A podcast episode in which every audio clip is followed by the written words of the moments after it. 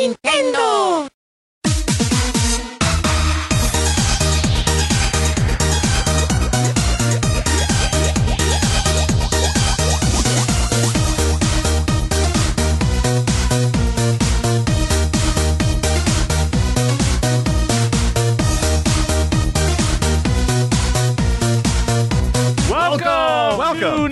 Voice Chat for the week of Friday, November 6th. I am Jose Otero, and you are listening to IGN's Nintendo Show.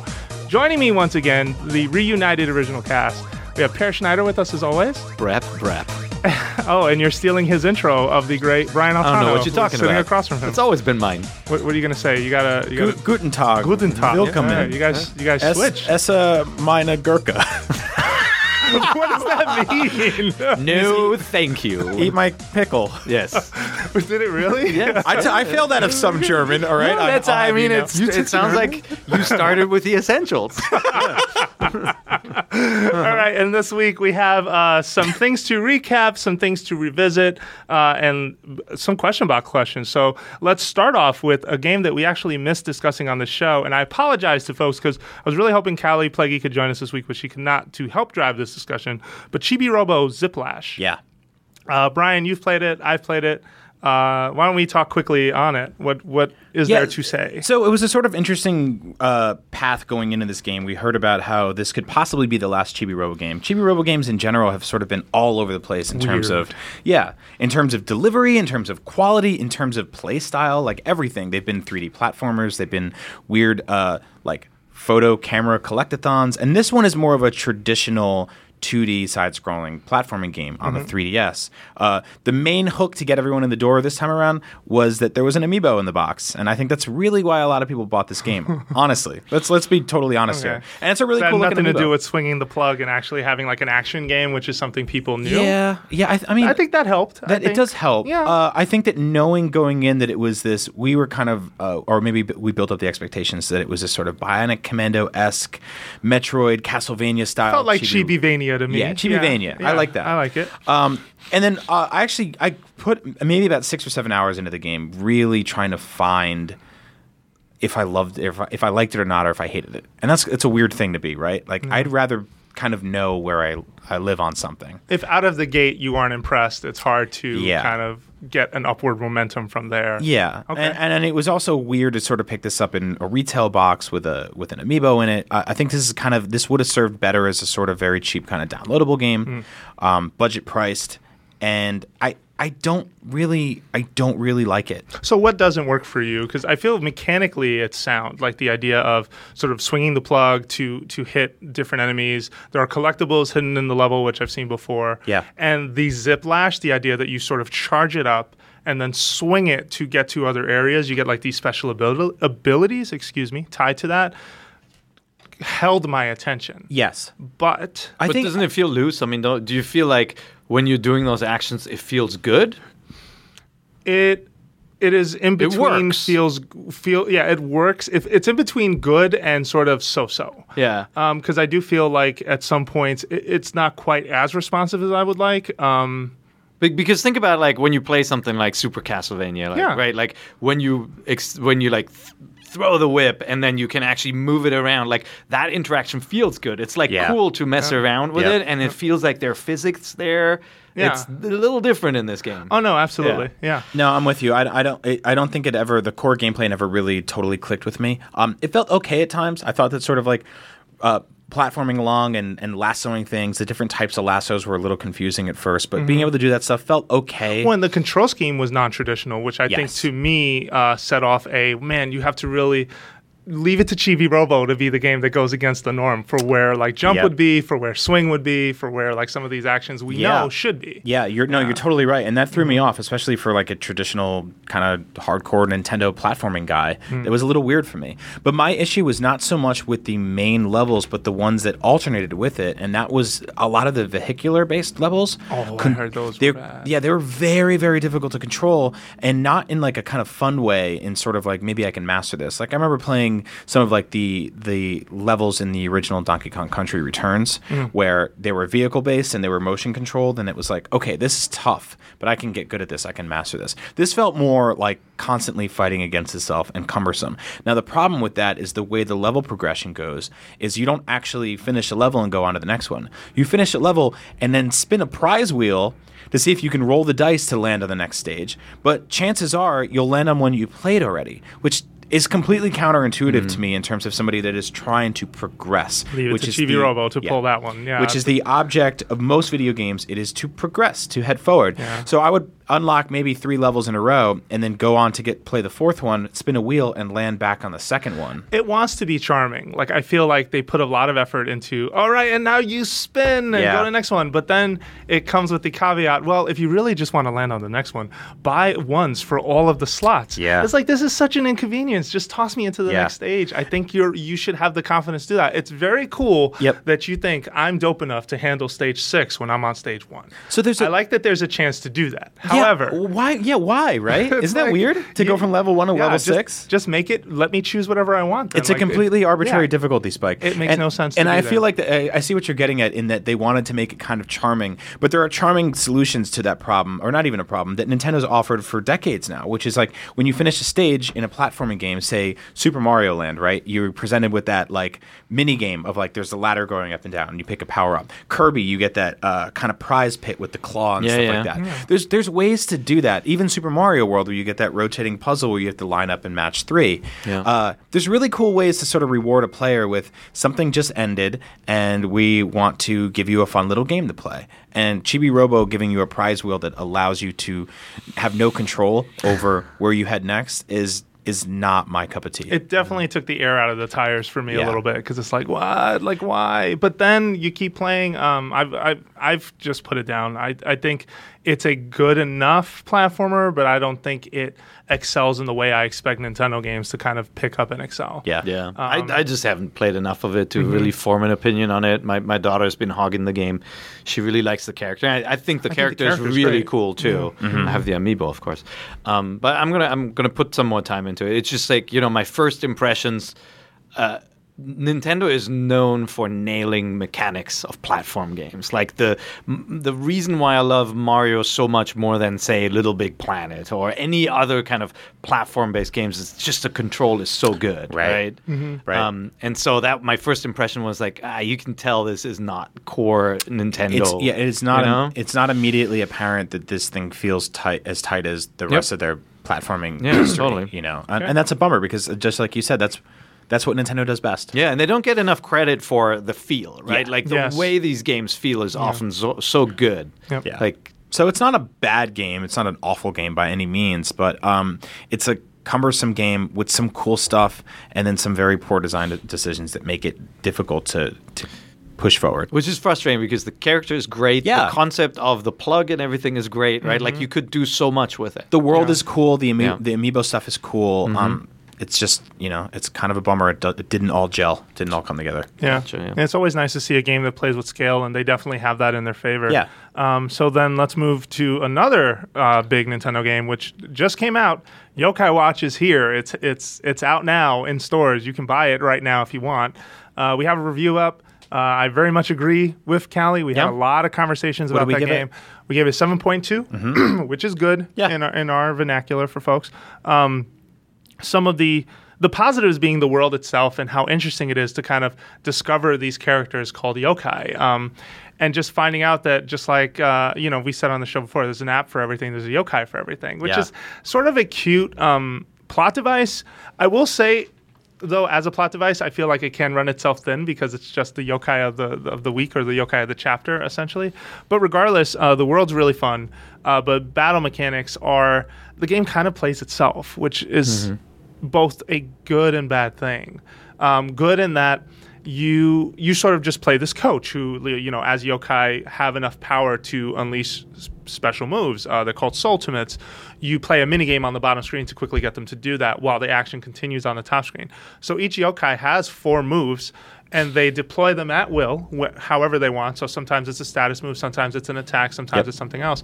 But you control when they unleash their most powerful move. And then if they become impure, if they become, uh, I believe the wording is I forget, but basically when when they can't fight, you rotate them out of the front field of, of fighting. You rotate them to the back set, and you can then fix them and then gain experience and play another minigame. It feels very geared for kids. Like the whole experience feels like something that It is. If I was if I was ten or twelve years old, this is absolutely a cool thing to watch and be a Right. part of. Yeah. Um, I think though, unlike and I hate to bring up Pokemon, but unlike Pokemon, I feel like You can do that. Pokemon skews so much wider, and I Pokemon think they did it always by accident. Yeah, Yeah. maybe right. or maybe on purpose. yeah, yeah. It's ju- Pokemon just nailed everything mechanically and just the you know just the addiction of wanting to to catch all these different creatures. Like there's so many little elements that work across all age groups. Yeah, and and that's the thing, right? The collection aspect is what I feel really hooked people with Pokemon because the rules were very clear. You use this Pokeball, or use a Master Ball, Yep. or use an Ultra Ball, or the special Super Duper Yeah, well, Ball, you, and you have this discovery built in. You're like, oh, Yeah. I can't catch that one with the regular one, Yeah. and yeah, Yeah, whereas in Yokai Watch, it is a random event Mm-hmm. Uh, if a yokai decides to join you, unless it's part of the story. So Yeah. in the story, you'll meet a certain yokai, like Tattletale, for example, will join you on site. She just goes, All right, you got me. Mm-hmm. Here's my medal. Keep moving. And the collection of the medals is just as, I feel, addictive as what Pokemon brings to it, where you have all of these different Pokemon you can capture.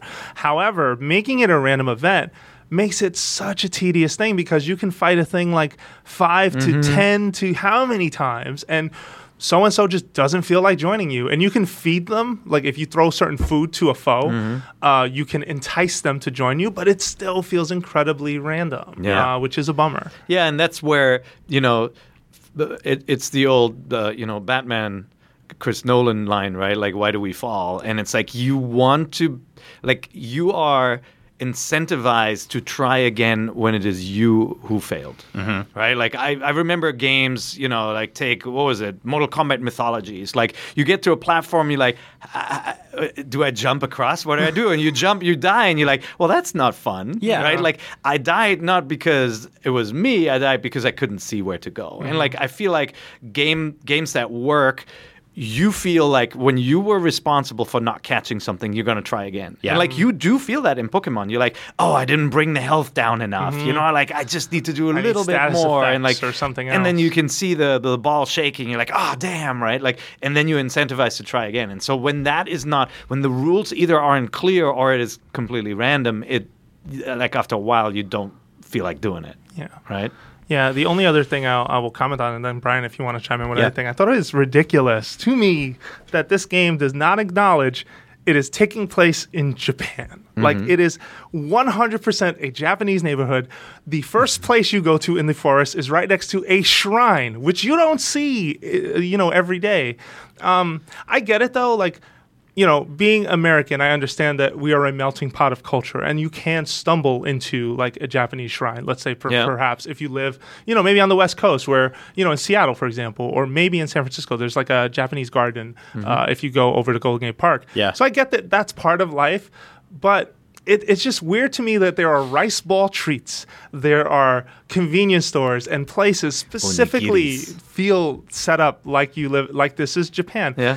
Like why not embrace that and they do a great job of sidestepping it they do a great job of still localizing everything so that it's relatable and fun Yeah. uh, the main But they- character and their problems feel very very very much like something you would understand But they don't tell you it's not Japan either. No. right? It's Right. just, but uh, see, I don't have it's an, springdale But see, I don't have an issue with that, right? Like that's a direct translation of the Japanese word, the characters, right? Like probably, and I, I don't have a I don't have a problem with that. It feels it's very anime, right? Like you can watch an anime that is completely set in Japan and it's Shibuya and everybody has blue hair Right. right? Or they look like Westerners, and like it's it's this kind of like everyman approach where it's like it doesn't matter where it is. Yeah. Uh, like that that kind of stuff doesn't But I think me. childhood is relatable no matter where it is. Yeah. And I think that if you if it, and this is an aside, I don't think this Yeah. hurts the game at all. I just want to get this out there because it has bothered me. Um, I do feel like there was an opportunity here where kids could be introduced to this foreign culture, understand Right. that culturally a yokai is relevant, and figure out a way to just kind of. I don't know. Does Dora teaches kids how to speak Spanish? Like easily, like I feel like yokai could have introduced kids to a more Japanese like culture, and I feel like it completely sidesteps that. And it's not to the game's detriment, though. I do want to Yeah. say that they pull this off. They pull it off in my mind well, outside of all the rice ball treats. The, re- the reason, the, but the reason why I don't mind it, we've talked a little bit about this topic before. My famous example that I love to use is the original Goemon on Super NES, right? Where Mm-hmm. they translated the character's name as like Kid Ying and Doc Yang. And they're- those are Chinese things, right? Applied to a Japanese world. And so it becomes this kind of like, it, it's almost like, I mean, you got the translators obviously speak Japanese and know that this is all based in like Japanese folklore and the monsters come from like fol- folklore. But they chose to muddle, mud, like, muddle the waters and have Chinese concept in it. That's not what this game so does. much but this game then. doesn't do the this is a donut instead of a rice ball. It Right. says it's a rice ball. They don't call it an onigiri, but they call it a rice ball. So I feel like it's not it's not offensive. I hear you. You're the you're the eternal teacher, right? You want you want kids to learn something about I do. Japan, Sure. I do. which they don't. Yeah, Yeah. at all. But Like- I also understand the localizers are in a situation where you only have so many windows of text to work with Yeah. to explain what's happening. So maybe that was also the Maybe. Well, it yeah. feels it's like it, when you watch Rumble in the Bronx with Jackie Chan, and you're like, "There's no mountains in the Bronx." Oh, I said right? that immediately. I was like, and I have watching not that seen movie, that and you're like, "Hold on, wait a minute. So why are you calling this the Bronx?" You I know? grew up in the Bronx. Yeah. I watched that movie and was They- like, where the heck is this?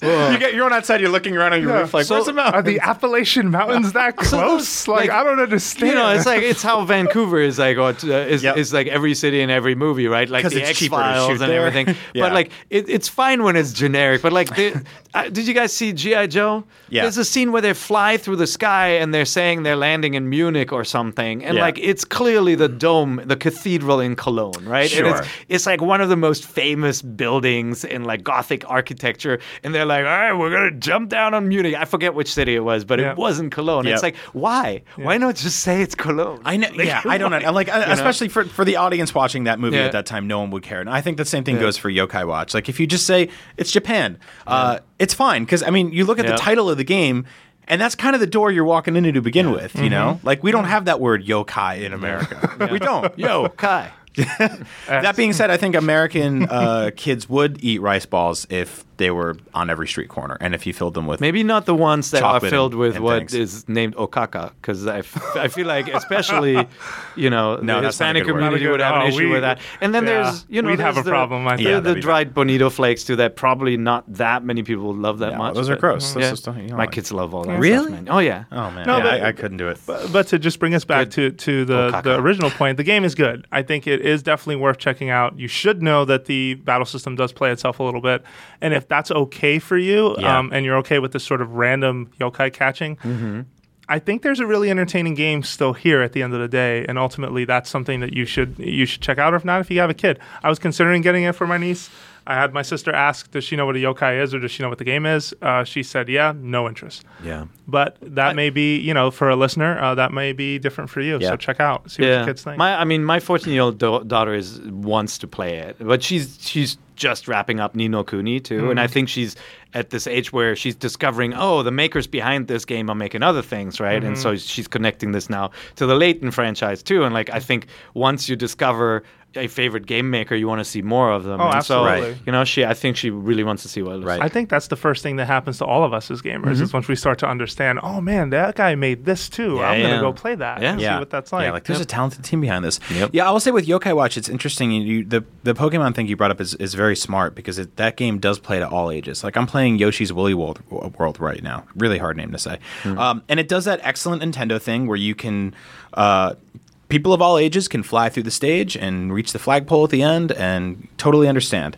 Uh, but to like really dig deep and go into the nooks and crannies and find all the stuff in 100% level takes some serious work. Yeah. Uh, so that has that sort of plays to all ages approach to it. Whereas Yokai Watch, I felt like the battle system was immediately not off putting, but immediately something where I was like, this is something for a child who hasn't, who is still totally ingrained with the joy of repetition.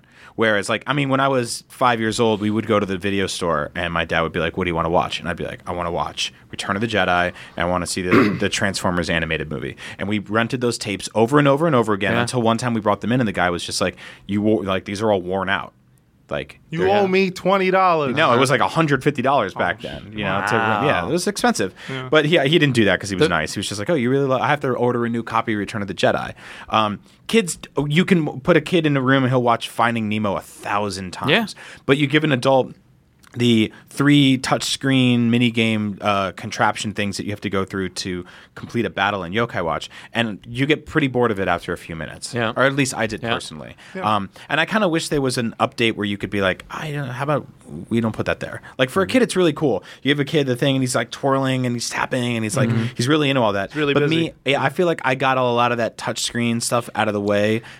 10 years ago when Yeah. the DS came out and I was like this is fun this is fun like when I was doing like feel the magic at the DS launch and I was going through every the gamut of all the I, I'm I'm dancing around the word gimmicky because I really hate Kinda the way like- I don't like the way that word is used to describe basically any impetus of of, of control Well, any Uh, change of input, rather. Right, Yeah, exactly, that exactly. really gets on my nerves. yeah, Stop I, I I- yeah, stop. If you use that word a lot, like think about when you use it and attribute it to the times where it maybe works, and figure out the 99 times where it doesn't, Yeah. and stop using it there. But um, there are, there are a lot of cases where I just felt like. I kind of want to just do this battle. I don't really want to sit here and, and twirl or crank a thing or tap or, or slice or all this kind of stuff like that. So that being said, aside from that, I think the world is gorgeous. I think it's bursting with charm. There are so many cool characters One of the best looking 3DS games I've yeah, seen. Yeah, yeah. I think even the sort of like the touchscreen to find ghosts, like that's a very it's very smart. Very involved. and it's very Yeah. clever. Uh, it, ma- it always makes me feel like there's something I should be looking for in an environment and to think twice about things. Uh, I think it's very quirky, very funny. The dialogue's great. There's a lot. The music's really good. There's a lot of really cool stuff there. But the battle system at its core is something that's just a little thin for me.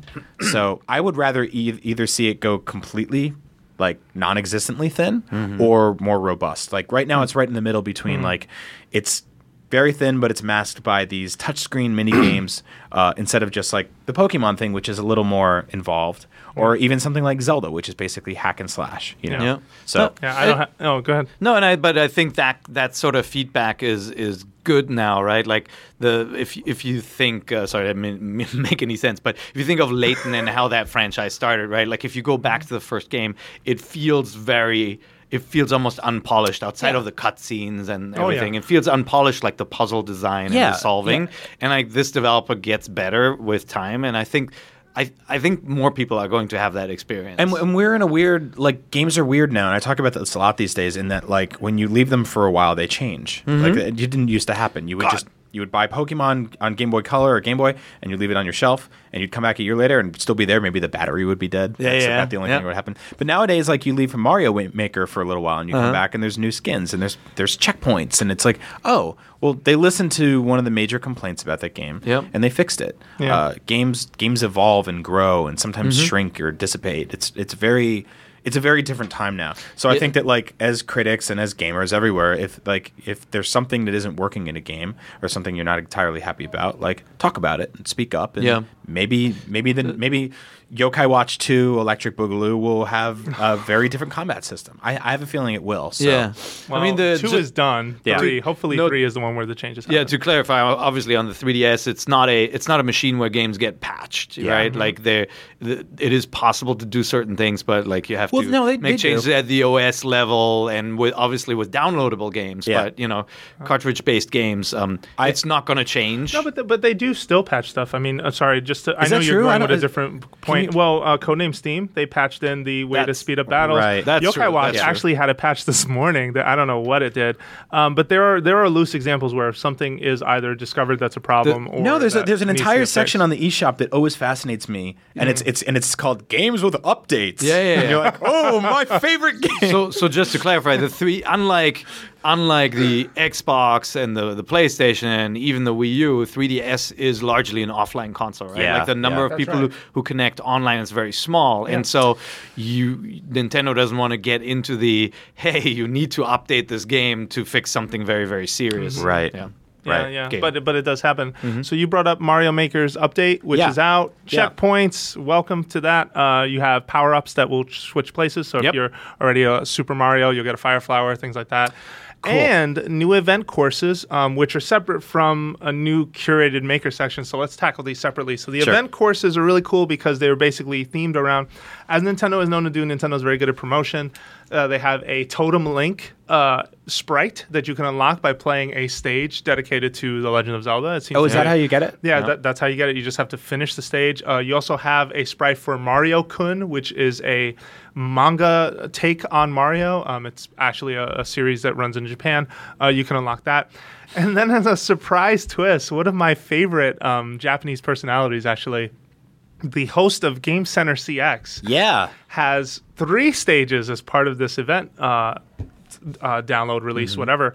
Um, these are stages that he played on stage that we actually talked about on the show, which was when we first started going, oh my God, Mario Yep, Maker is yep. going to be really good. This was one of the first cases of where we finally really started to see the crazy potential of it. Yep. So those stages are available to download, and if you beat, uh, I think, any one of them or one of them, you get the host as a character, which to this side of the world means very little to a lot of people. and I just want to put out there that um, Game Center CX is an amazing show. You should do some homework and look into it. But um, and it, it is very fun in that when even when he beats the stage, he sings a song Uh-huh. on his way out. Uh, but I'm very glad that that part of this exists. The whole event courses, and they also have the Facebook uh, stage uh, focused yeah, on love, the- yep, ship yep. of love, or something Yep. like that. Yeah. Also a very fun stage, very fair, which I absolutely love. That stage did not feel cheap Yep. whatsoever. Um, but you should check those out. We've we've said this before on the show, but uh, if you want to do a little more homework, the Retro Game Master uh, Is part of this Game Center that, that game Yeah. series. It's a, you, you can hunt it down on DS. I think a couple came to America and a couple came or Japan exclusive, and they're kind of expensive. They're really hard to find, but they're really really awesome games. It's basically centered around these two kids who are sitting in their their mom's living room, like we all did when we were little kids, sitting in front of Nintendo, and they're basically putting in different cartridges and trying out different Yep. games and challenging each, each other. And they get video game magazines in the mail that have cheat codes and stuff like that. It's incredibly meta. It's so charming and it's really really fun. So if you can hunt those down, go on eBay and, and go Yeah, get 'em. absolutely. Well, and then we have the uh, n- makers list got curated, and so Peer, you have feedback. Well, You it's have a lot, to lot less successful. The the event stages were,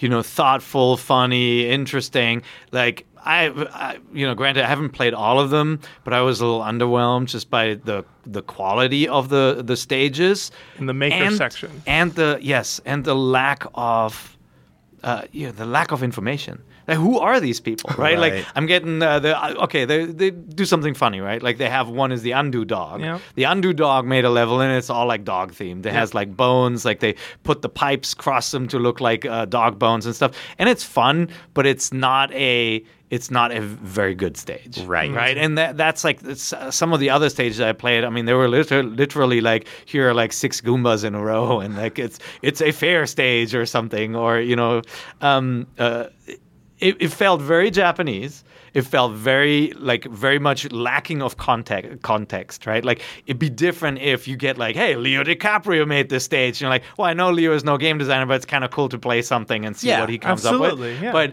I would play his stage People you don't know are made up characters, and then not very special stages. Um, left me a little cold.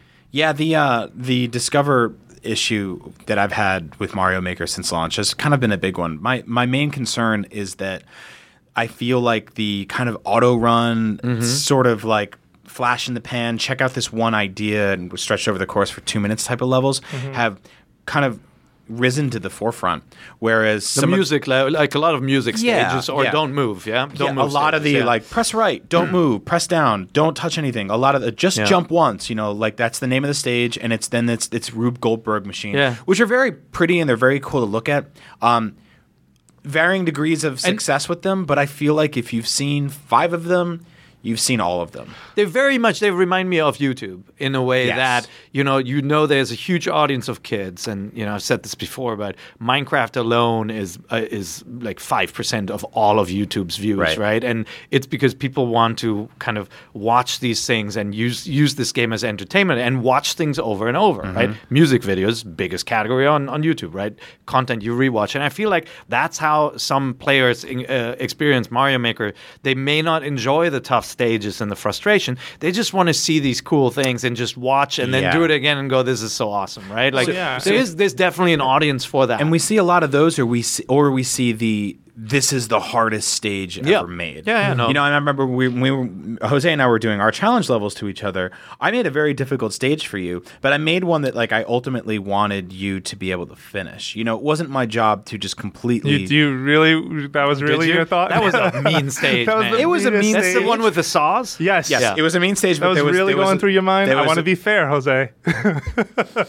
You're right. It was okay. It was a, it was a little over the top, but there was a frequency and a rhythm to how sadistic it was. Right? Like I mean, mm-hmm. actually, it followed its own. I want to settle this beef. We should go one more round in a video series on IGN. I challenge you, Brian Altano. This is the equivalent of a glove slap. Okay. Let's go one more time in Mario Maker. I would love to do You that with I. you. I would All right. absolutely love to do that You with guys No, you. you have never to agree. uploaded your original stages. did Well, you? this Did you stage will get recreate them? uploaded Yeah. because I didn't want to recreate mine. I have things to do. Oh, um, wow. Yeah, sorry. Man. Sorry, Internet. Um, He's playing yeah, Destiny. I'm dropping the challenge right Yeah. here. Do you accept? Yeah, I accept the challenge. Okay, let's do Are that. we, are we are we making hard levels for each other? yeah, let's make one more very, like, not Are we impossible. making good hard levels or weird hard Good levels? hard 'Cause level. You made not weird hard- impossible. You Uh, made- mine wasn't impossible. No, yours wasn't impossible, but yours was yours was like a head scratcher. I was like, wait, what? I was trying to confuse you. I, like, to, I like to keep my enemies confused. It's. I mean, I mean, I'd be curious to see, you know, if there are any other Mario Maker creators who have experience with this, right? Like we, I, I feel like because we're on a show like this, we get a little bit of a bonus where you know sometimes people see our name and will click on something. But in my list of created stages, the hardest level, the challenge I built for you, Jose, has by far the most plays, right? Like it outperforms all the other ones. It's probably one of my weaker levels. Has a mm-hmm. clear rate of two percent only. right. Um, Whereas like I have one level that has a 40% clear uh, clear rate and some at like 8, 10, 12 and stuff. Well, I I was was- just I- I curious wish- if other people are seeing that that their harder stages actually get more plays. yeah. Well, listening to the discussion we had before I issued this challenge, sorry, Brian, I had to fine. corner you somewhere. Yeah, Don't challenge me and then apologize. That's not how it Um, works. uh, yeah, I had to pull it somewhere. Wow, I'm, so so, sorry. but seriously, slap. no, but it sounds like uh, slap twice. Um, the it sounds like first of all, Mario Maker is really just missing categories, like ways to just categorize things. So if there was a section that was just Rube Goldberg, I'd be fine with that because I know what I'm walking Yes, into. that's exactly versus it. the featured section versus other things. And Yeah. it sounds like they thought about. You know, sort of sorting things out by region, uh, sorting things out by difficulty. Yeah. But I feel like they didn't anticipate the directions people would take things. Where it's like, oh, we want to make music stages, we want to make Rube Goldberg stages. Here are the ten toughest Yeah, stages currently in Mario Maker. Uh, so what if there was like, Like, 10, are- 10 like kind of a, uh, keywords you could use to define your stage? Yeah, or just it- tiles, like ways to just tag your level so that, or Yeah. the community tags the level saying something. I mean, you have to put some trust in the community though. Then at that point, I wonder if that was if that was a kind of product you got to release it decision or if it was a we don't know what people are going to do with this tool set decision where they want to wait and see some of the content come out first, right? I think it's a little column A, Yeah. a little Yeah, column yeah, B, if I had to guess. Because yeah, music category, a a kind of don't move category would be really nice. Mm-hmm. Um, but you know, on the other hand, it's like uh, how granular do you want to go? Do you want you know by tile set and all that? I, I don't know how much people are actually willing to search and filter. You know, like from the world of web design, I know it's very difficult to get people to go Right. in and and actually filter. No, sure. I mean, you look at like even the App Store, right? Where if you go check what are the top grossing games of all time, you just check all games. You're not going through RPG, or at least Yeah. I don't. I don't go through like music or things like that. And the more the- casual the audience, the less they filter. Yeah, but if there is a clever way to sort of present that information, I think you can train a user to do that, and I think you can get around that hurdle. But it depends on how you do it. Also, you sh- I feel like Nintendo should be incentivizing people to to not make impossible stages. Like it's not just that I should be able to see a player count, but if let's say 30 or 40 or 50% of the people who play the stage are beating it, maybe I get a medal. Maybe I get something very cool given to me because I am treading that line of too difficult and too easy. Yeah, Right. no, I, I Which agree. is There, there needs to be more of an incentive system, and that's ultimately we started by talking about the the new stuff that got added, right? And I tried out. I haven't published a level yet, but I tried out the checkpoint thing. So easy to use, Yeah. right? Like very, yeah. I mean, you just shake the arrow and you plop And you it have to go and, through the checkpoint in order to finish the stage. You can't just upload something with a busted checkpoint. Right. And so, um, yeah, all, all that stuff, uh, and and the I mean the tiered upgrade system is a little less intuitive, right? Um, but uh, ultimately, it's an indicator that they're working on this game and that it will improve, and that I think that's great because it's Yeah. already really really good and. Uh, you know, for all the complaints we have about, you know, kind of levels that look the same or levels that are unfair, there are a lot of great stages in They there. are. Yeah, they And really I- are. You just have to once you start finding a stage you like and you look at the related stages, you will actually notice that that they are creating algorithmically like recommended suggested patterns and so you can and- find other great stages. And that's been my favorite thing about Mario Maker so Yeah. far is finding those rabbit holes and kind of falling mm-hmm. down them, being like, oh, Nice. this this stage led me to this one and Yeah. this one and this one. Because I mean, it's also really really illustrated, and we've said this for a very long time, but how just incredibly difficult it is Yeah. to make a just a solid traditional Super Mario stage. Like you can go in and you can make these hardest thing ever challenges. You can make these music stages and Rube Goldberg machines, but to make a stage that would have fit perfectly into the back half of Super Mario World is really difficult. Um, and that's a kind of a the, the coolest challenge of Mario Maker is sort of if you fall down that direction and you go, I want to make a very core, very traditional, but very creative and kind of brilliantly fun Mario stage. It doesn't have to be the hardest thing in the world. I think a lot of people got tripped up in that. And it doesn't have to be the flashiest thing in the world. It just has to be fun and feel rewarding for the player that can complete it. Um, and that might be with a little bit of resistance where it kills you a few times, or it might be just something you beat on the first try, but you're like, that was really fun. But it's not always about uh, one-upping people with the amount of deaths that you can cause or the amount of you know auto-playing music levels and stuff like that. Yeah. There's nothing to take away from those things. I'm particularly burnt out on them, so I want to see more of the cool traditional stuff, and hopefully there'll be a way to find that. Absolutely. All right. Well, I'm going to just tease one last thing before we take a break and we move on to another topic. Um, in that I got to play Xenoblade uh, on Wednesday. Very English. In English for the first time, uh, at least for me. I had a really good time. Uh, that game is definitely, if you are a hardcore RPG fan, this is one to uh, basically be awake for and, and definitely check out. Uh, we'll be bringing some covers to the site. Just a quick version. I mean, uh, they took me into a save file that was roughly 30 hours in. I got to pilot a Skell. It was really fun. Uh, the driving was a little weird uh, when I was actually maneuvering. Like, could you can turn into a vehicle and then take off? It was also fun to see the different animals' reactions to it because some animals are actually aggravated by these big Skells and they come to attack. But I got to customize it. There's a bunch of weapons to choose from and customize. Uh, you have to worry about gas while you're in the middle of fights, so it's something to to uh, to be mindful of. And then what I especially love is that they loaded up a hundred hour save file for me, gave me the most tricked out skell I could possibly Wow. put together, and then they made me fly into the sky to find this one giant dragon enemy. That they're like, okay, take a shot at him, and I'm just there like, well.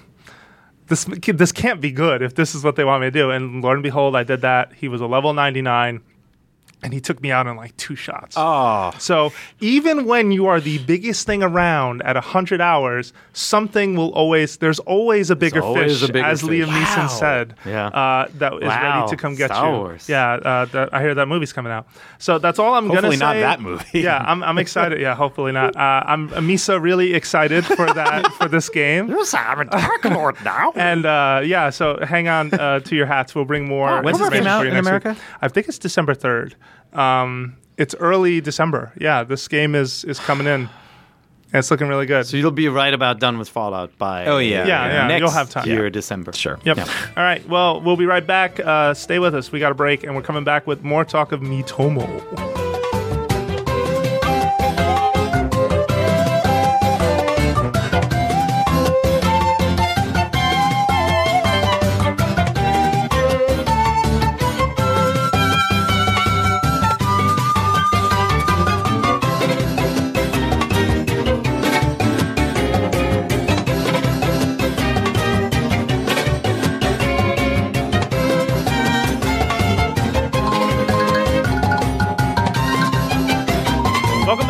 Otero here with Peer Schneider and Brian Altano. Hi, Jose. So last week I wasn't here, Brian wasn't here. Yeah, was I just wanted to give us a chance to talk a little bit about this Miitomo thing because I heard you said some wise words. You called, I believe, Miitomo uh, Tinder for shy people. Well, it should be Tinder for shy quote. guys, really. For shy guys, oh, Yeah. could they wear the mask and everything Yeah, too? yeah, Yeah, Um, which I think was really smart. So, um, you know, we we got our first look at Nintendo's first smartphone application with DeNA. Uh, we heard rumblings about Nintendo account and how you're gonna be able to sign in with Facebook or with Yep. Twitter or with you know social media of choice. My Nintendo, right? My Nintendo, which is going to be your place for wheeling and dealing and getting all those bargains uh, because you're buying Nintendo software. Plus, you can manage your friends list, so that sounds cool.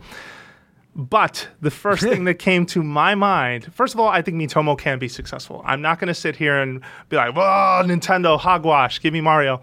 I think uh, it is very unwise to underestimate this company's ability to take something you didn't think could work as a game and turn it into a game. Like, how many Wii Musics has Nintendo really had? One. Exactly. like there has been. Yeah. th- they're pretty smart about how they choose things. But is on what the I'm trying to say. yeah, no, on the flip side, you know, like the Love Tester was a huge success at a time when people didn't think about a device like that, Right. right? The Game and Watch was a huge success. Yeah. The Wii and the motion controls were a huge success. The analog stick was a huge Yeah. success. The Rumble Pack, right? The the the history is littered with these examples where Nintendo did something slightly different, Yeah. and then it became part of gaming forever and forever, that's right? kinda my thing. And so I, I have a feeling there's some gr- great social ideas still slumbering in the minds of the crazy Nintendo creators. It's too that- soon to, that- to drop yeah, a verdict. That may have an Miitomo. Impact. Yeah. but I do want to say that You the say thing that struck- yeah, not in my house. but but for me, this is the thing that jumped out in my mind. Miitomo, Nintendo account, my Nintendo, are all examples of Nintendo readdressing their online and mm-hmm. more specifically their communication. Yeah. And I just want to take a minute to say this is very important that you guys do not screw this up Yeah. let's look at the Nintendo Friend experience today, where the friends list is a very isolated place that not too many games interact with in a, in a meaningful way, in a way that is quick to join, quick to be alerted, quick to understand. Like, and I'm not trying to just draw comparisons to other consoles here. I'm talking just in a general fact. Nintendo consoles, sadly today, the friends list is this isolated wasteland to me Mm-hmm. um, that I once in a while check and am never really impressed by. Yeah. Miiverse is this great social idea, but God forbid you say anything personal on it. It is either taken down or you can't have that in your profile. Like Nintendo is very stringent on ho- what you're allowed to say there. Well, what do you mean? Hold on. Example, like what's I said? I was in the press in my Nintendo uh, Miiverse account, and if that is too hot for Miiverse. really. Yes. What do you mean? I work at fl- IGN. You got flagged? Yeah. You can't have. I have a hidden bio on my on my Nintendo. That's hilarious. Uh, Miiverse account, which I think is really funny because I'm just like, even if I wrote I like walks on the beach, would that be a problem? Like I, don't, I don't understand. So Well, yeah, or if you, I mean, obviously, if you talk about your It's not my phone sexuality or anything, they're they're definitely gonna. there goes that. Yeah. Um, and Miiverse as a as a as a platform, and again, this is not me turning this into a 100 uh, percent um, complaint fest. I just want to get these thoughts out there. Miiverse as a platform rips you out of any game that you're in so that you can post something. Imagine you had to do that with Twitter. I would have given up Yeah. a long time ago if I wanted to share something on Twitter through an app and it said, "Oh, you got to take you all the way out to the Twitter app so you can do this, you can do that, so you can do this." Other thing. Doesn't work that way. It's I- funny, I, I appreciate that on the on the PS4, just being able to click like PS4 share, and it just goes. You can upload a, a screenshot to Twitter. you or fill in the text and Yeah. you move on. Yeah. Yeah, Yes. and yeah, no, I, I I agree with you. I mean, the, if you think back to the Xbox 360, I always feel like the 360 nailed the ability to find your friends quickly and mm-hmm. invite them, right? Like I don't join them. I think the Xbox One bungled that, right? Like 100%. you had this native pop up that like you could get in and out super quickly to see who was online and like invite somebody, Mm-hmm. and it didn't re- it didn't feel like it was taking you out of the game, even though it wasn't built into the game. Yeah. Miiverse definitely feels like you're leaving one browser and going to another browser, Yes. right? Like it's not even a tab. It Yeah. like you are getting pulled out of the experience. You get a very different look and feel, and it takes a while, right? So my- and that needs to be something Yeah. that gets yeah, improved. uh, yeah. My my big concern about all this stuff is like, okay, so I've been asking for an account system for for ages. Mm-hmm. We all have. I mean, that's been a, a, a crux of several dozen episodes of this show. I'm have sure. weaned back into that conversation. Uh, when that account system starts, where does it begin counting?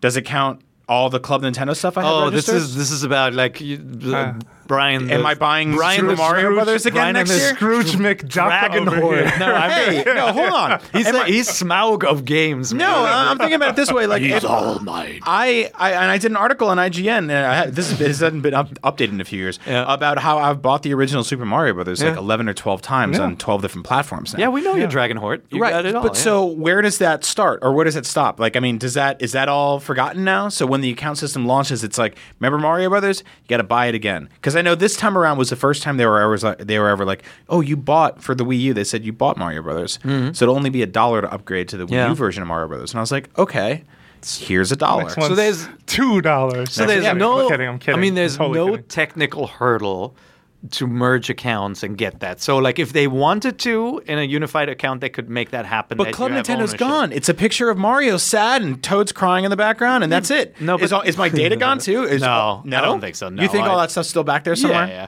I think they tossed out your survey responses because you were just always answering you you saw it in a gaming magazine or something.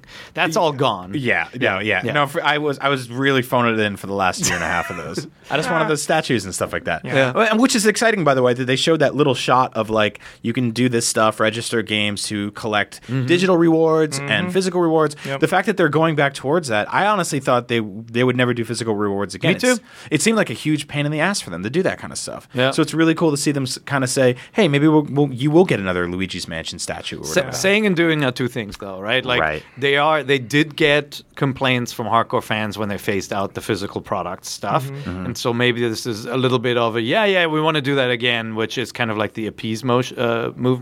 Move. So we we have to see. Also, what gets done in Japan may not what gets done in the U.S. Right. or in the UK. Well, I mean, been the case. been Like issues, Club right? Nintendo in Japan has infinitely better stuff. Europe does better. NOA uh, and Nintendo of America seem to make more careful choices because I think Yeah. they just, Yeah. you know, they operate in a way where they want to stay. They don't want to blow money on something that they don't think is going to work, which Yep. is a shame because they're Yeah. really very hardcore fans I mean, out there. who So want we'll that stuff. see. We'll see what happens. But I was really surprised to see physical product as Me part too. I of was it, shocked. Too. Yeah. I was Uh, like, I mean, there was Wait. a because I mean the other guys don't do that. You know, Yeah. like you don't you don't really get that on PS4 and Xbox One. Every every now and then they do the sort of thing where they're like, you've been on Xbox, uh, you've been an Xbox member for ten years. Or Here's a theme. Yeah, here's a theme, or like here's a you know Sony will send out a control or something. Like every now and then there's a cool physical reward or something. It- it's very rare. It is very confounding. I mean, like obviously there are like the loot crates out there, right? Yeah. Like there are a lot of companies that do that. You guys had the guy on Up at Noon, huh? From Loot Crate. Yeah, we had one of the guys from from Loot Crate on Up Yeah. at Noon just talking about, and I asked him about the Amiibo question about how they linked together with them, no pun intended, and decided to start putting out these boxes that had Amiibo in them. I I And- figured, yeah. And it, it seems like that's something Nintendo would be- get in on because, uh, as Nintendo's proved by how many million amiibo were sold, Mm-hmm. billion amiibo were sold, Nintendo fans uh, want tangible goods. And the only way to get them for a very long time was like Jakks Pacific or Hot Topic Yeah, yeah. or Club Nintendo. Yeah. Now there's amiibo in stores. Uh, side note, hilarious. I read this morning that the uh, Falco amiibo in Mexico is exclusive to Blockbuster Video. That's a joke we did on this show. That's a real thing now. Oh, no. How ridiculous is that? Wow. We don't even have those stores here, That's by the so way. They're gone. That's There was a- amazing. But but the reason I bring up Loot Crate is like there hasn't been, you know, Microsoft, Sony, or Nintendo. None of them have sat down and said, "Hey, there could be another tier to our subscription offering where Yeah. you're getting physical product, right? Like let's partner with Loot Crate. Every month you get the Xbox box or the PlayStation box." It's gonna happen, Right. But it's it's kind of cool to see Nintendo actually doing this kind of Nintendo-based physical rewards for you know, like I mean, it is Club Nintendo if, too. if Nintendo did a box, It it was thirty dollars a month, and it was a T-shirt, an amiibo, a couple of stickers, and a piece of paper that had a down. People would still be complaining on the internet that they didn't get something. Well, people complain on the internet for. I I mean, I think when I took this when I took this job, people told me uh, People if you gave if you gave the internet a a, a, a wheelbarrow of money, they'd complain that the wheelbarrow was too expensive. I think you told me that on my first day, or it was know. too heavy. Maybe. or he doesn't remember. Like, oh, this thing's too heavy. Let me let me swing us back though a little bit to just this idea of communication. I mean, I I really think they need to be careful here. Like I think that right now where they're at in the online game has set them back Yeah. to a degree that you know, one more screw up of this capacity, I think to me just kind of eliminates them in a lot of people's mind because they can't be taken seriously. Mm. Well, it's why I talked about the the like uh, Sony and Microsoft, and I don't want to keep comparing them to, to No, anybody because I mean, there's certain they're things that like they're competitors. There's Yeah. certain things that Nintendo does its own beats its own drum to. But when the new consoles were announced, everyone said my my my gamer score and my trophy score better carry over. all that stuff better carry over. I heard people being like, "Hey, I was I remember asking Will Tuttle who used to work here. I was like, "Hey, what if they don't bring the uh, gamer score thing?" And he's like, "What?" No, no, they Well, have they have to. For context for folks, like he has one of the highest gamer scores of anyone Sure. who worked in press. and he couldn't even un- he couldn't fathom the idea of that stuff not carrying Yeah. over. And I think a lot of people at Microsoft were like, we can't screw those people over.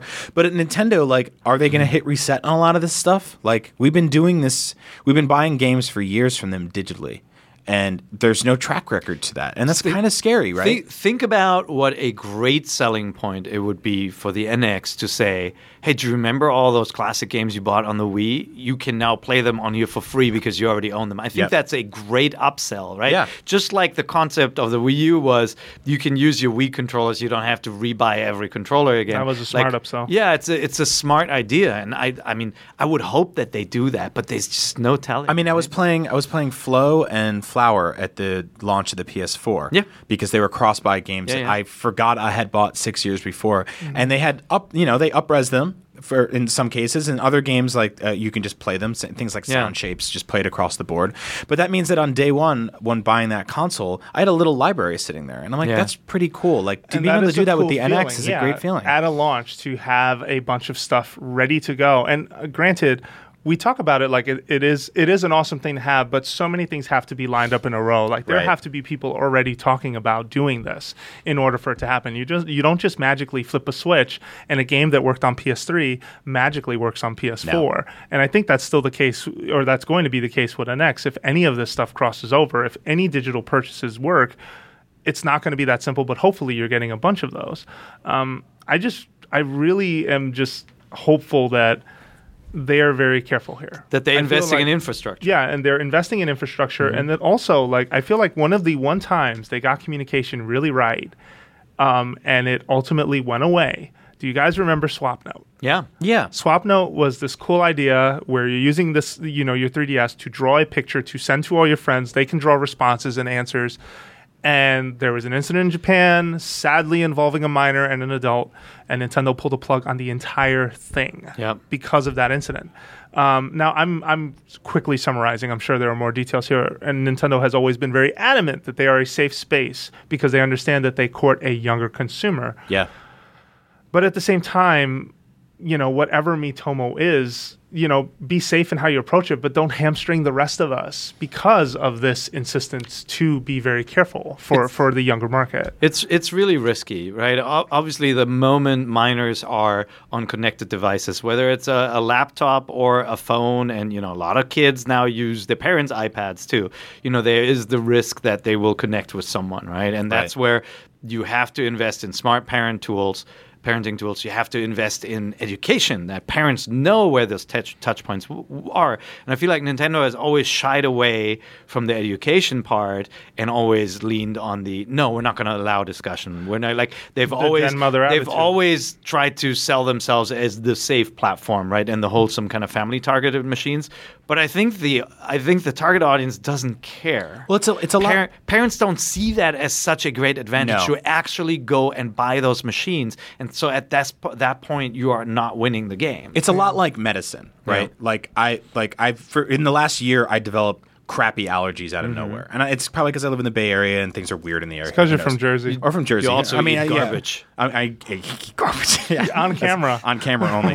um, but allergy medicine is like it comes in, you know, these uh, twelve things on one sheet with this metal behind it that you have to peel back the thing. Like, Yeah. all medicine is designed at the off chance that a child will eat the entire thing. Yeah. Um, but I don't have kids. And I probably won't for a while. So why don't they sell me a version of that same medicine that I can just open? Like, why don't you sell one version that's like I have kids, and another version that's like I don't? Just give me a thing that I can open up and take and take the medicine. Nintendo operates on the same on the same wavelength, where they go, some, something might happen here, and I'm like, not in my house. That'll That's literally never happened response. to I me. like Yeah, it. That's a Yeah. Mutombo Yeah, response. yeah. Not in my house. That's a, my that's house. an interesting comparison. You know, obviously, uh, with medicine is a little different. Like, you know, if you lost your medicine in the street and a kid could could get to it, that would be an issue still, right? Like, Right. even if you know how to handle. it. Oh, that's why By the way, Brian. Brian, it's why you- not it's not that. hard. If you want me to show you how to get the medicine out, No, it's I get it. hard. It just yeah, okay. you also It teach should be kids not to eat stuff from no, the no, for, ground. no, for sure. But you know when you're sick and you're like, oh, I got to, and it's a pain in the ass. It's an extra thing you have to think about. Because you're you're you're sick and you're fiddling with like a it's you know what I'm saying. Yeah, for sure. But it, and it is a little bit like the you know if if something is if something is dangerous. Getting rid of it is is obviously not the solution, right? Right. Uh, with, with with a lot of things, right? We want to watch Tarantino movies, you know, and like the solution is not a kid kid could see it, therefore it shouldn't exist. Right, Right. right. And so that that was Nintendo's solution thus far. Uh, and I feel like it's definitely evolved and changed, right? Conker's Bad Fur Day exists. Mm-hmm. That is like the most risky project they've ever backed because it looks like a kid's game, but it clearly isn't, Mm-hmm. right? I mean, they've never got, never gone back to that well, obviously, No, I mean, afterwards I- because I think they, they didn't advertise this game very much. I either, went back right? and I went back and and played that again via Rare Replay recently, which is like I, I think if you know if you own an Xbox One and you're a Nintendo fan, go back and find that because it's like secretly this Nintendo compilation they never put out. um, because it's it's Rare drives such a truck through or uh, Yeah, basically Nintendo the, history. the Nintendo yeah. history. Yeah, absolutely. and I'm floored that that's a thing that happened. Like still in tw- Imagine the discussions that had to be, have been had I with cannot Japan believe it. In too, on that 2015, one. looking Yeah. back in that game, and usually you look back on things and you go, "Well, that was pretty tame. Maybe I thought wrong." I'm like, "No, that's that is really crazy that they got like. I mean, there's there's like there's dragons in that game that are smoking joints and stuff like that. You bounce on a sunflower's boobs to get to the next. It's like it's crazy. It's completely insane. Yeah. But Nintendo was like, "Yeah, yeah, sure, go for it. I, Have fun." I would love to hear the full story someday on how that got Right? actually greenlit because it started its life as a cutesy, truly cutesy game, right? yeah, he Conker was a one Po- day Conker some- Pocket and then it Tales was a Game Boy Color game where But- he was like, "I gotta collect But so my like, nuts." but the but the learning from that, then he grew up. I, I. I was I was hoping the learning from that game was the world didn't end. Yeah. there weren't probably weren't many upset parents. Right, Oh, the same and thing so with GoldenEye. a- and so Yeah. you, there was a way to to create these types of games and educate the audience to say, hey, you know, this fa- family like shows like Family Guy and South Park are also not for five year olds and they're animated and like the, you know obviously media um, and movies and television have evolved and like that that hasn't happened yet with Nintendo, Nintendo and the core tools yet. It's it has to happen now. Yeah. There's just no way around I it. feel like the we moment said they that- are on mobile, the moment they are on mobile devices, Yeah, you get they one chance have at a to first evolve. impression on mobile, and if you're serious about courting those people and their exp- and them wanting to try a Nintendo Yeah. experience, you have to make sure that that experience is a good one. And I will say, I think that around Wii U time. Mm-hmm. I wasn't at this company then, but people were sitting in rooms saying they have to get it right this time, and you know what? They didn't.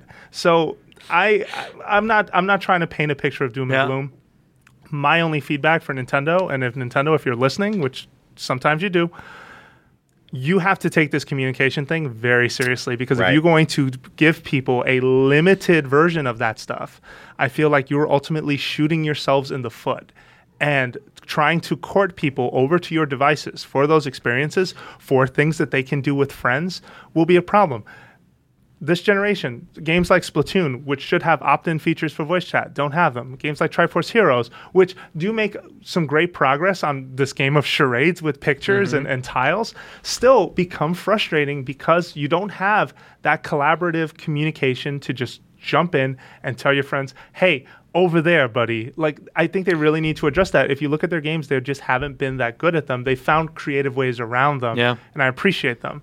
But I think it's time. Well, yeah, and, and things like Street Pass are obviously an example of them Great trying example. something to connect people in new ways that Oh, just yeah. don't make it easy then to follow up and find common interests and, and create the parental controls that make everybody feel better about it at, at Nintendo. But um, yeah, I mean, it's it's it's going to be interesting to be on a platform like mobile phones and having a game like Miitomo that is all about the connection between people. Mm-hmm. And so, like, I, I do see that as a step of, of things changing. Mm-hmm. I think the the universal account system, right, like going with an established mobile developer to create something that connects all these devices, is also a sign that it has to get easier.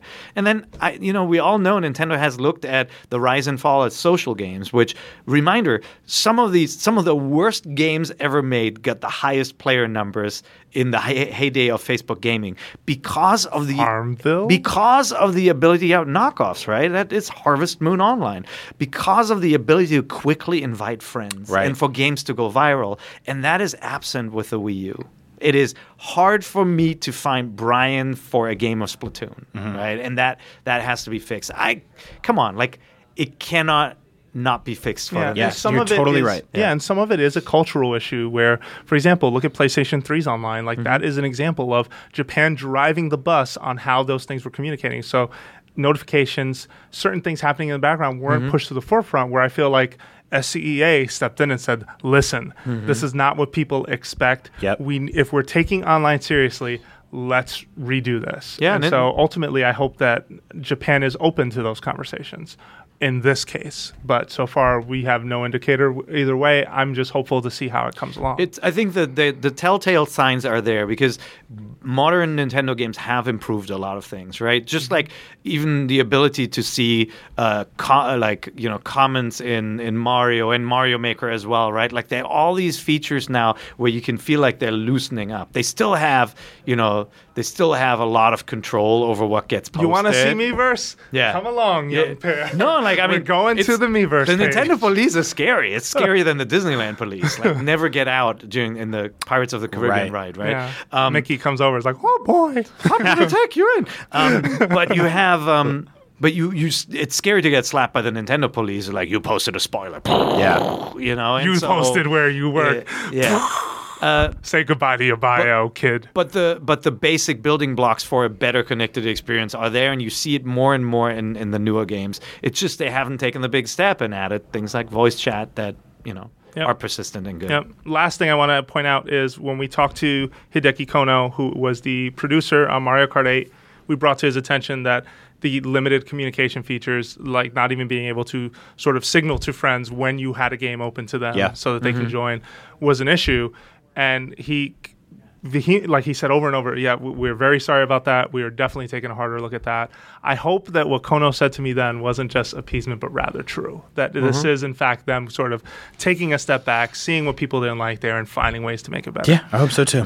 All right. Well, we got to go. Thank you very much for listening to Nintendo Voice Chat. We are a weekly show on IGN, but we are not the only podcast on IGN. In fact, there is a new show about Fallout. So if you are a fan and you want to, uh, Trek through the wasteland with Vault IGN. You should do that. We also have IGN One, which is a brand new channel on IGN where you can watch a bunch of content. Some of it live, some of it pre-taped, but it is all video games almost all the time. Why don't you talk a little bit about that? Yeah, I mean, the idea was to usually when we have our live streams, they kind of, you know, there's an article that promotes it. We want to find a new home for our live content. We do, you know, about three days a week we live stream games already right. on IGN. So if you go to ign.com slash IGN1 or even just slash one, whatever you want, uh, you'll land on this page where there's always video playing, there's a chat. Uh, but what we can do with this that we're really excited about is we can actually we could rebroadcast an episode of NVC with us being in the chat and answering questions That's live right. or you know with future live episodes of the show you can directly interact with us through uh, through that as well so first we want to get the tech behind it right we put it out it's it's kind of a, a, beta we're testing it so do check it out Mm-hmm. um, we're making a couple of replacements next week even to the player and then when it's stable we'll do a lot more programming that is about live interaction and up at noon is a great example of a Yeah. show that already takes questions and suggestions on the air and has banter going on with the fan base That's So, right. yep. We do that show every Thursday at noon right here on IGN or on Twitch or on Oh, it's at YouTube. noon? It's at noon. Yeah. People are always like, "What time's your show on?" I'm Yeah, like, it's funny. Well, it's it's aren't it's Yeah. noon here, but it's probably somewhere weird. It's wherever three o'clock live. in New York.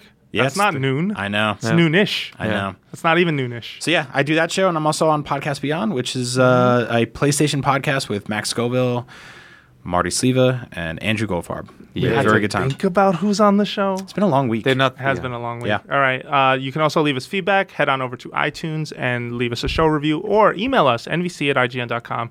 We are always eager and listening to hear what you have to say. Lastly, you can find us on Twitter. You can find the brappiest of brap men, Brian Altano, at. Agent Bizzle. You can find the Guten Tag. Uh, wait, what did he say in, in German earlier? No, can you say it that. correctly? We're not repeating that. We're not repeating The that. children here, we, we're not allowed to say pickle in German. Okay. Uh, Peer IGN. All where you find me, Jose. You can find Peer there. And lastly, you can find myself, Jose underscore Otero, on Twitter. Thank you very much for listening, and we'll be back next week with more Nintendo Wish.